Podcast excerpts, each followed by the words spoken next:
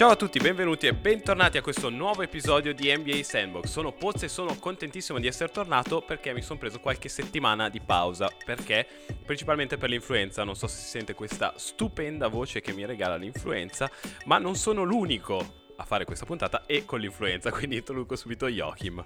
Ciao, come stiamo? Io da Dio, come ha detto Poz, ma strano che in Belgio uno si ammali, tanto piove poco da queste parti. E dall'altra parte invece c'è il classico, il podcaster che NBA Sandbox meriterebbe ma di cui non ha bisogno, Ricky. Eccolo, live da Monaco di Baviera. Io pensavo dicessi all'inizio, mi sono preso un po' di pausa perché non posso più stare con quei due coglioni di Silva e Drake. Invece, no, no, era per l'influenza. Esatto, e non posso neanche ammettere, anzi sì, lo faccio, lo ammetto. Mi sono preso anche un weekend di pausa per fare l'albero di Natale, perché sono una di quelle persone che fa l'albero di Natale a novembre. Criticate. Vergogna, vergogna. Comunque non perdiamo tempo perché sennò tutti se ne vanno e non ascoltano più. Ma abbiamo da- di basket di cui parlare e parleremo con Open Mic, tre rubriche. Open Mic, due grandi temi e tratteremo la morte del mid-range e gli ascolti, i TV ratings, che sono apparentemente in calo per l'NBA. Poi una nuova rubrica, chi l'ha visto, ci sono dei giocatori spariti. Passiamo un secondo per il Fanta NBA perché Ricky ci deve raccontare com'è distruggere Drake al Fanta Basket. E infine, infine, chiudiamo con i 7 re della NBA, quindi rimanete con noi. Ciao a tutti e benvenuti e bentornati a questo nuovo episodio di NBA Sandbox. Podcast on a Sunday, business on a Monday. Iniziamo open mic parlando della morte del mid range e qui lascerei a Joachim perché di fatto è una sua riflessione e l'avete già più o meno vista su Instagram e Facebook, però diciamo adesso la approfondiamo perché io non sono proprio d'accordo. Davvero, questo, questo, già mi mette un po' di ansia. No, sicuramente è una riflessione che già su Facebook mi ha attirato un po' di, di commenti, mettiamola così. No, però devo dire molti abbastanza positivi. E sì, sicuramente è uno dei temi della NBA degli ultimi 5-6 anni, cioè il fatto che appunto il midrange sia morto o stia morendo, cioè che ci sono squadre e giocatori che evitano appositamente di prendere appunto un tiro che non sia da 3 o non sia nelle vicinanze del canestro, quindi un po' descrivendo anche il gioco di Arden per esempio io non sono assolutamente d'accordo con questa cosa, con questa, con questa lettura dei fatti, perché trovo che invece, come dicevo nell'articolo, che tutte le squadre, tranne Golden State nel 2015, che hanno vinto un titolo, l'hanno fatto con giocatori che sono elite nel mid-range. Quindi questo, diciamo, è per me la, la, il fondo, cioè il fatto che sì, sicuramente il, ruolo, il gioco da tre punti ha un ruolo più importante nel basket, però dall'altra parte, secondo me, giocatori come Arden e non vorrei giocatori come Doncic, questa te la lascio. Ecco, già, già non ero nervoso. Andando... esatto, esatto. Cioè, non vorrei che stiano andando nella parte sbagliata, secondo me, perché nell'estremizzare questo concetto del da 3 o sotto canestro, in realtà perdono poi quel tiro ad alta percentuale, ovviamente se sei bravo nel prendertelo, che nei momenti decisivi ti toglie le castagne dal fuoco. Ok, secondo me qui, senza entrare troppo nei dettagli, già mi hai fatto innervosire, vorrei solo darti un pugno, però sta cosa del, che fai crossfit mi impedisce veramente di portarla a casa. Però secondo me è interessante ragionare su due aspetti, perché quello che dici tu è vero per le stelle, quindi il ragionamento che stai facendo è la, la tua stella, il tuo giocatore principale. Però è anche vero che la rivoluzione, diciamo, il perché storicamente negli ultimi 15 anni i, l'NBA ha un po' abbandonato il tiro della media è perché va bene, io sono felice se Kawhi prende un bel po' di tiri dalla media. Se invece ti dicessi che Bertans, invece che prendere 9 triple a partita, le prende dal mid range, eh lì allora forse ti innervosisci di più anche tu. Io sono sì. d'accordo con Pozzo su questa cosa perché eh, secondo me è centrato il punto le, le, superstar tirano, prendono lo stesso numero di tiri da 2, tiri da 3 e quando c'è bisogno nei playoff magari si prendono un tiro con più confidence dal mid range. Le, la rivoluzione è stata nel giocatore medio, nel bidone medio, che se proprio vuoi che si prenda un tiro, che si prenda quelli che statisticamente, come, come mostrano tutti poi gli studi, sono, sono più sensati. Sì. Io non lo so, cioè, sono ovviamente d'accordo con voi che Bertans meno tira dalla media meglio è, ma c'era qualcuno, non mi ricordo chi mi scriveva. Vabbè, ma qui non si tratta nemmeno del tiro preso nell'uno contro uno di Kawhi contro non so chi, ma semplicemente della ricezione tiro dalla media. Ora, raga, cioè, io un, cioè, un'uscita al gomito prendo e tiro non la vedo dall'86 credo, quindi non mi sembra nemmeno che sia questa la grande rivoluzione. No, è vero. Cioè, il mio problema sono le squadre come Houston che hanno estremizzato il concetto, Dallas ha estremizzato il concetto, Milwaukee, tolto Giannis che ogni tanto tira dalla media perché più o meno può Perché fare quello che vuole. Esatto.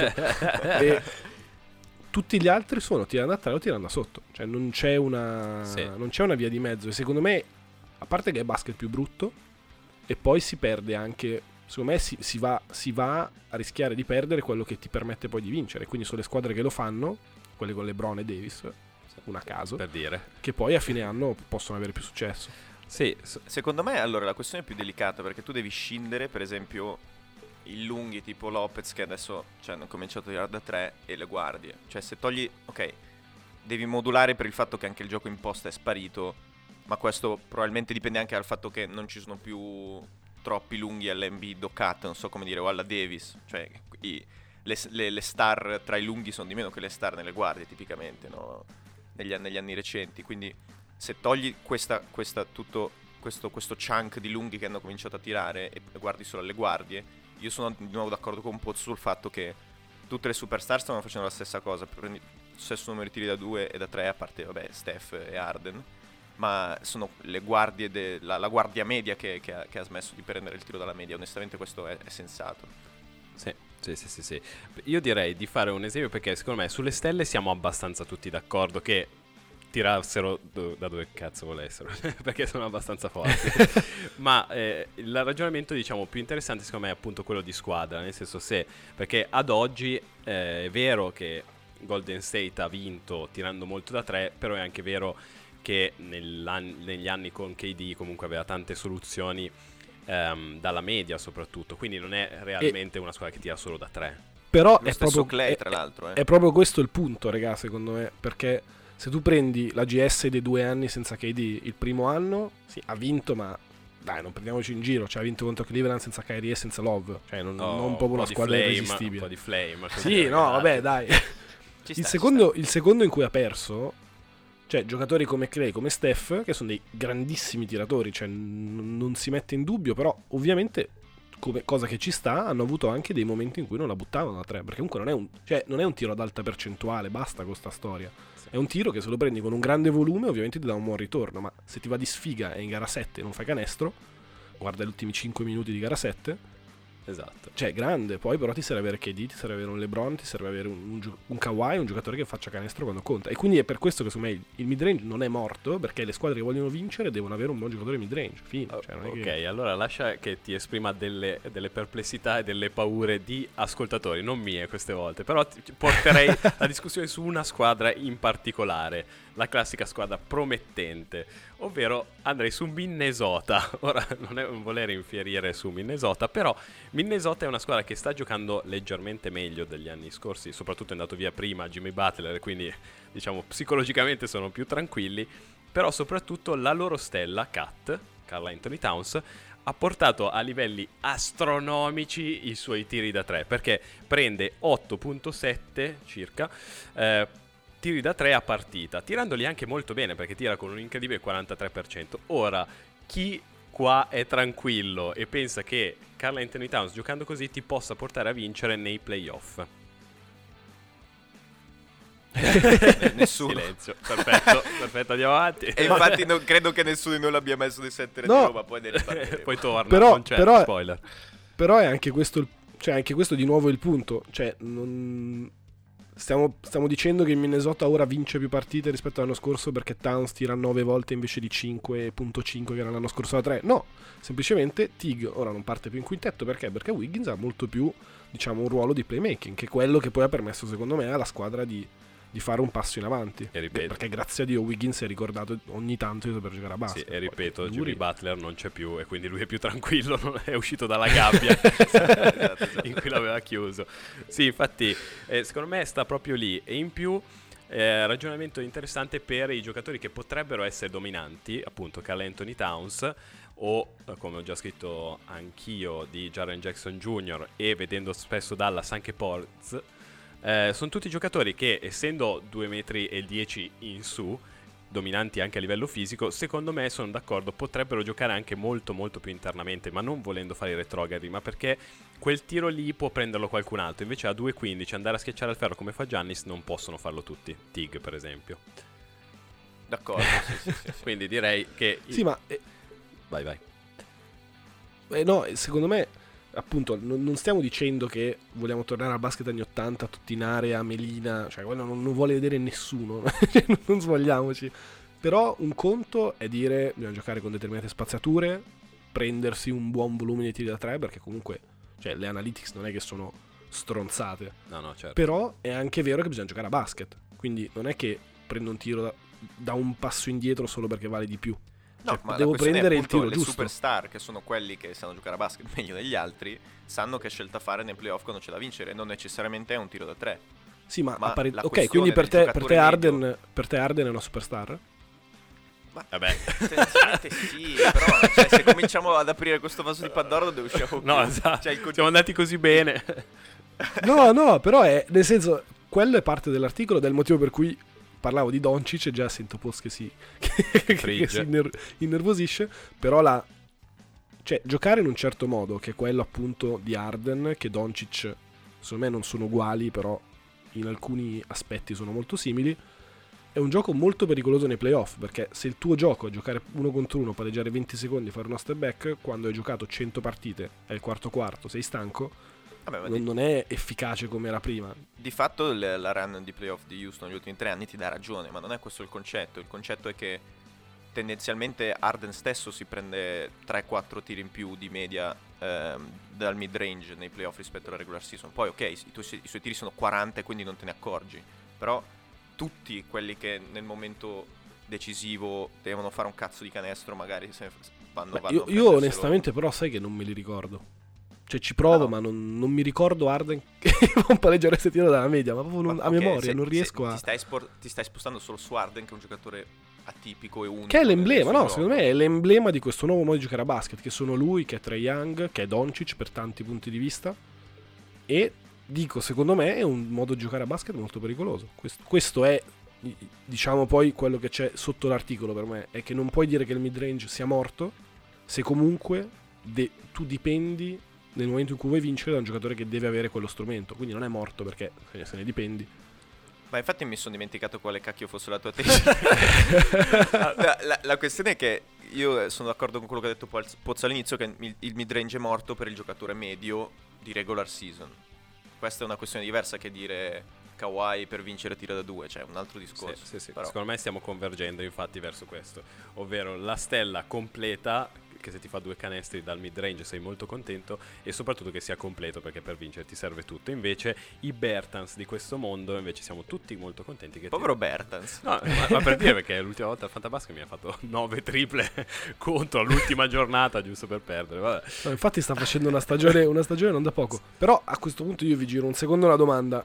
E quindi cosa ne pensate di squadre come per esempio Atlanta, che, ma anche Dallas, che hanno fatto di questo stile di gioco l'essenza di quello che loro vogliono costruire? Perché Atlanta per esempio l'ha detto, loro vogliono rifare quello che era Golden State.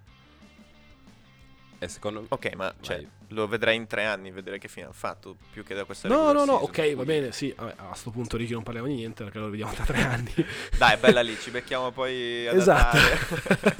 No, no, no, però il, il punto è, cioè, voi cosa ne pensate del fatto che ci sono squadre che hanno il chiaro obiettivo di giocare questo gioco estremizzato? A me non piace, l'ho sempre detto, e preoccupa, perché se più squadre andranno avanti a fare questa cosa, per me si rovinerà il prodotto, che tanto poi se non sbaglio è pure il, il prossimo argomento. Madonna, che, ga- che gancio, che, che gancio che mi regali, che gancio, che professionismo, che professionismo. Sì, tra l'altro, però, questo secondo me lo, lo apriamo, lo apriamo sui social perché stiamo, di- stiamo cercando di creare un po' più di queste discussioni e non vogliamo parlarne solo tra di noi tre, quindi direi che questa ultima provocazione su queste tre squadre, due squadre, teniamo Dallas e Atlanta che sono le più interessanti, andiamo a discuterne sui social insieme a tutti, così se- sentiamo un po', vediamo, perché anch'io ho delle sensazioni che stavolta vanno più verso la tua analisi, Yoki, ma nonostante Luca Doncic sia intoccabile. Però sfruttiamo il gancio per parlare del secondo grande argomento che è uscito in queste, in queste settimane, ovvero che i ratings televisivi, cioè gli ascolti, l'audience, ehm, dell'NBA sono in calo. Di fatto Sport Business Journal ha ehm, dichiarato che i ratings su TNT sono calati del 22%, su ESPN del, del 19%. Quindi la domanda è, l'NBA ha un problema? Allora, parto io e la risposta è sì, è molto semplice ed è probabilmente legato anche al load management e alla ristrutturazione della regular season, cioè sono tre argomenti che vanno insieme secondo me. Perché dal momento in cui giocatori, squadre dimostrano che, non so, apertamente fanno vedere che la regular season ha meno valore, cioè nei mesi, negli anni il- lo spettatore se ne accorge, non so come dire, e quindi lo spettatore stesso smette di guardarsi delle partite che non hanno senso, eh, magari non c'è neanche la, la stella, e- quindi cioè, va, va un po' di pari passo al discorso del load management. Però non è neanche solo questa questione perché gli ascolti sono calati anche nei playoff, quindi teoricamente in un momento in cui i giocatori vogliono giocare per vincere anche gli ascolti dei playoff sono calati, quindi non ho una risposta in realtà, altrimenti probabilmente mi ricoprirebbero di soldi. Beh, prova. No, una mail. no Ricky, non, non- non credo che nessuno ti coprirebbe mai di soldi. Ricoprimi di soldi! Che la toglie sta cheat, dai. Cioè, vabbè. Eh, no, mi dispiace. Adesso spiega. No, io invece sono un po'... mm, Cioè, appunto, vorrei riallacciarmi a quello che dicevamo prima. Secondo me, sicuramente Ricky ha ragione, nel senso che c'entra il load management, ma c'entra proprio questo discorso che ormai facciamo da, da quanto è? Sono 15 anni, secondo me, che facciamo il discorso. Noi Noi soprattutto, particolare. sì, Noi, sì, sì. Ma forse Pozzi. Ricordo elementari, quarta, che effettivamente... Sì, sì, TV rating sono sempre stati veramente la mia priorità. No, no, no, no, no, che noi appassionati di questo bellissimo gioco eh, facciamo il discorso che la regular season non conta niente. Cioè, questo direi che esatto. non è... Sì, sì, questo è, è, diciamo, secondo me è uno dei punti su cui ragionare, perché cioè, con chiunque si parli, non ovviamente chi si approccia per le prime volte all'NBA, però chi la segue da un po' sa che la regular season è inutile, non serve a niente, il, il secondo quarto mediamente puoi saltarlo. E- ma questo è, è vero, perché secondo me eh, è vero in parte, in realtà il problema è solo che la stagione è molto lunga e quindi mol- cioè, tu puoi saltarti un secondo quarto, perché ovviamente non è così determinante per l'esito della partita, Esatto. e, e sai che puoi andarne a vedere, puoi vedere altre due o tre partite, che è poi il su cosa ha basato il business l'NBA, ovvero avere tante partite, le persone possono guardare, mh, se fossero live, dalle 7 alle, 10 alle- a mezzanotte, quattro partite, ovviamente saltando di qua e di là, vedendosi solo le parti più Poi, interessanti. però se ci metti il fatto che due terzi delle squadre fanno schifo, Esatto. eh, questa, questa selezione è come un buffet in cui due terzi delle cose fanno schifo. No, però... Cioè, a parte il fatto che, ragazzi, stiamo dicendo che le 30 squadre più forti al mondo, due terzi fanno schifo. Vabbè, certo, dall'alto del nostro, della nostra Esa- esperienza di promozione Esatto. Meno male che Joachim Però- difende, perché veramente queste sono provocazioni. No, no, però sono... Eh, questo era per te, Poz, volevo vederti un mio reagire. Però secondo me non è che le squadre fanno schifo, è che non è, non è più tanto divertente in realtà vedere queste partite, almeno per quanto mi riguarda. Cioè, l'NBA ha fatto una scelta chiara 25 anni fa, quando ha tolto l'end check, quando ha cambiato una serie di regole, per favorire l'attacco e diciamo rendere la lega più spettacolare. Che di base non è sbagliato perché le partite anni 90 erano appunto una rissa, quindi ci Esatto. può anche stare. Però io credo che nessuno si diverta a vedere partite a 160 punti in cui oh, vai di là, tiri, vai di là, tiri. Cioè è tennis, è ping pong. non- secondo me non è più basket. Però quello che adesso ripeto il concetto de- del, del due terzi fanno schifo in maniera sensata. Quello che intendevo è che due terzi delle squadre non hanno speranza di vincere e la maggior parte di queste squadre è composta da giocatori che stanno solo aspettando una free agency che verrà o stanno aspettando di andare in un'altra squadra. Non so se avete capito cosa intendo. Eh, Scendono in campo, magari No, certo, le loro perché partitelle, le poverini- loro, le loro stat. Poverini diciamo, guadagnano solo perdiamo. 5 milioni, cioè non è che... Come? Poverini guadagnano solo 5 milioni l'anno. No, ma Posso capirli che siano... Oh, Joachim Hai è il populista. Hai capito Ogni cosa tanto. intendo? Sono, sono Sì, squadre sì, che sì, non dicono niente, quindi si vede questa cosa, nel senso non, non- non- non è una bella partita da vedere perché i giocatori stessi non hanno nulla per cui lottare. Ok. E, e tra l'altro hai ragione, eh, ci ho pensato solo ora e secondo me è anche in gran parte per la free agency in sé. Cioè noi ora arriviamo al 15 dicembre in cui metà della- dei giocatori della Lega diventano scambiabili. Perché? Perché metà dei giocatori della Lega hanno cambiato squadra quest'estate. Cioè, come fai ad avere delle squadre se ogni anno 50% cambia? Ma questo è un po'. forse- eh, credo sia stato sempre così. Non è, non è questo che, che, che No, ha un un impatto meno, un po' meno. A sti livelli no. Mm. Mm, forse, forse. No, no, ma infatti, secondo me, però arriviamo alla domanda chiave, che tanto tutta- tutto questo male che c'è, che viene evidenziato, si risolve potenzialmente sempre e solo in un modo, cioè si- riducendo le partite. Questo è la- il, il grande tema. Secondo voi questo Mm. è, è qualcosa che può aiutare? Perché secondo me in realtà aiuta perché ovviamente crea un po' di scarsità di risorse, quindi sai che... E a Phoenix? Sor- Uff, gelo. no, ho capito. Gelo. Sento freddo. Questo non ho neanche capito. Ho tanto freddo. Ci sono arrivato tanto 10 minuti dopo e speravo di non aver freddo. Eh Yok, ma te è anche arrivata 10 minuti dopo perché è una connessione da, da Burundi. Uh, mettila lì. Colpo basso questo. Colpo basso. Quindi. eh, La... no, che cazzo stavo dicendo? Chi lo sa?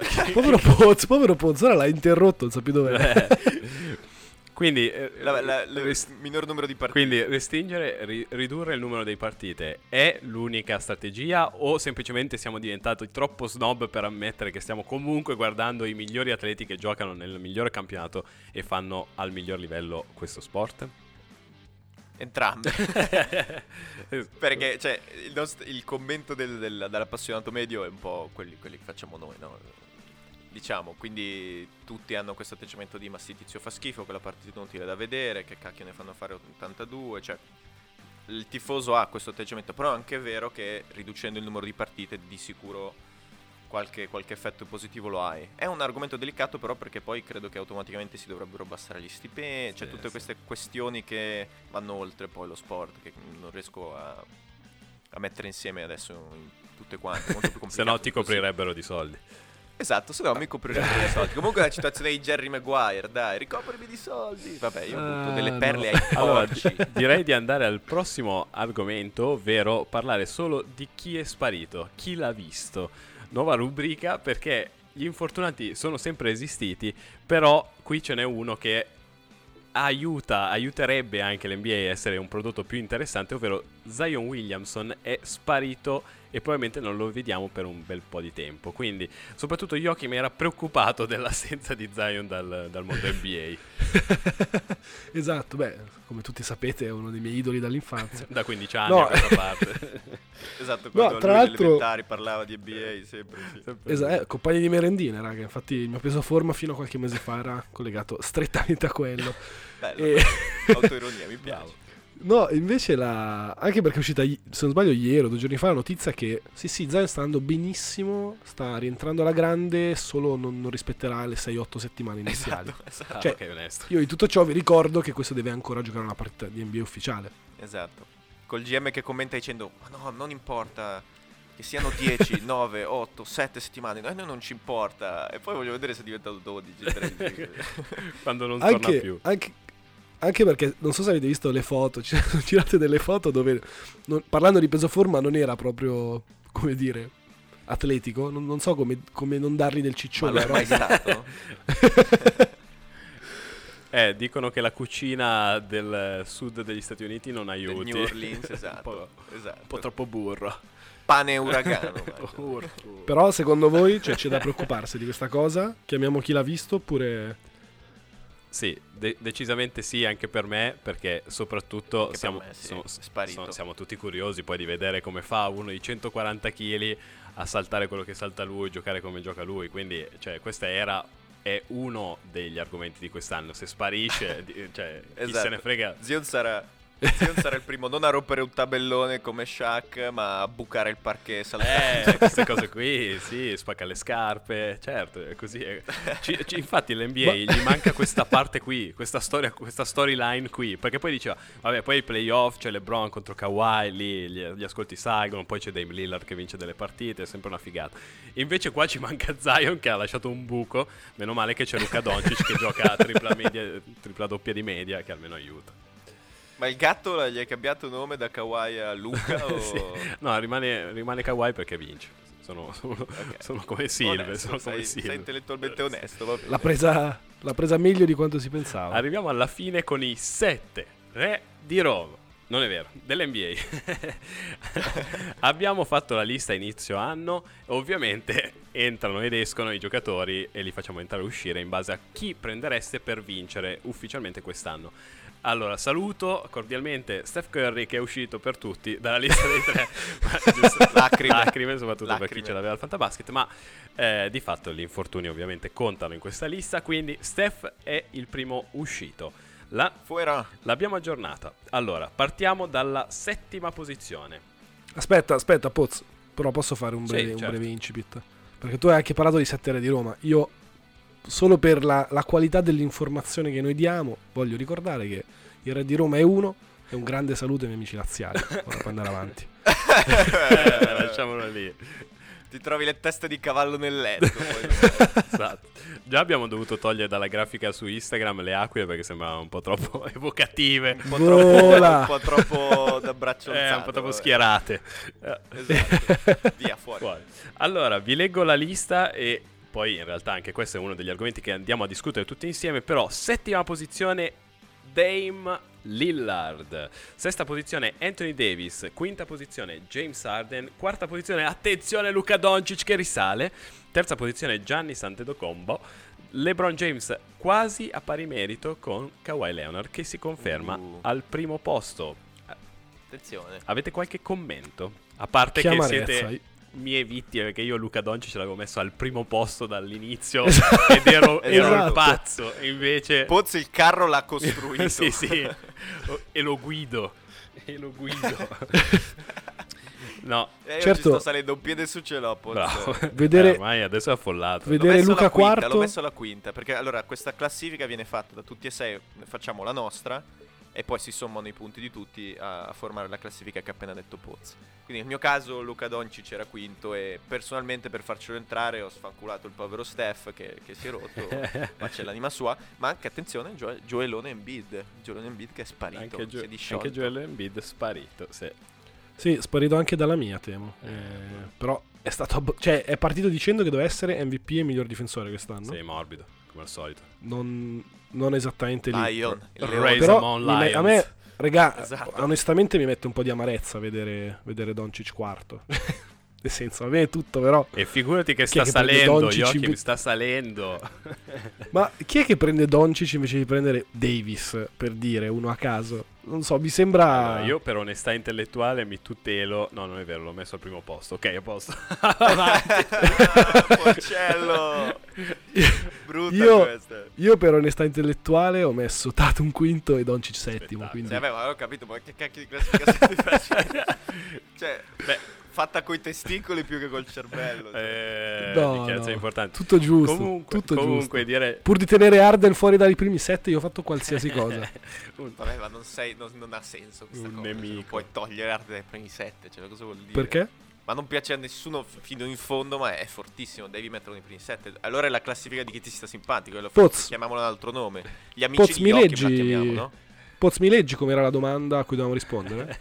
esatto, Chi prendi ri- per... vincere quest'anno l'anello Ah, NBA. con Arden dicevamo... Ah, Ah, si vince, sì, sì, Eh, ma chi hai grande. messo? Chi hai messo per mettere Arden allora? Cioè, voglio sentire. Tatum. ah, leggi, mettila. Cioè, dai. Io, regà, ho LeBron, Kawhi, Davis, Giannis, Tatum, PG e Doncic. Cosa vuol Vabbè, dire? vabbè, vabbè, vabbè. Arden, e, Arden e Lillard distrutti, poveracci. Com- Tutto Vabbè. giusto, raga. Com- no, Lillard in effetti potevo pensarci a posto di Doncic, hai ragione, Poz. Ora Eh, cambio. ormai è troppo tardi. Questa è la versione. questa è la versione ufficiale di NBA Sandbox e le nostre versioni che pubblicheremo magari anche. Discutiamone perché appunto Arden è escluso Ah, così. Poz, vai, vai un attimo a vedere la, la classifica iniziale, mi sa che è cambiato qualcosa. Adesso metto i punti di Doncic 100. Comunque, anche questa- con diciamo, i 7 re dell'NBA chiudiamo anche questo episodio e vi ringrazio per aver ascoltato. Vi rilancio ancora alle pagine Facebook e Instagram che appunto come avete visto agitano le nostre nottate di discussioni e le vostre potenzialmente, quindi ci vediamo lì. Vi auguro una settimana piena di successo come quella di Zion. Un po' più entusiasmo? Zion!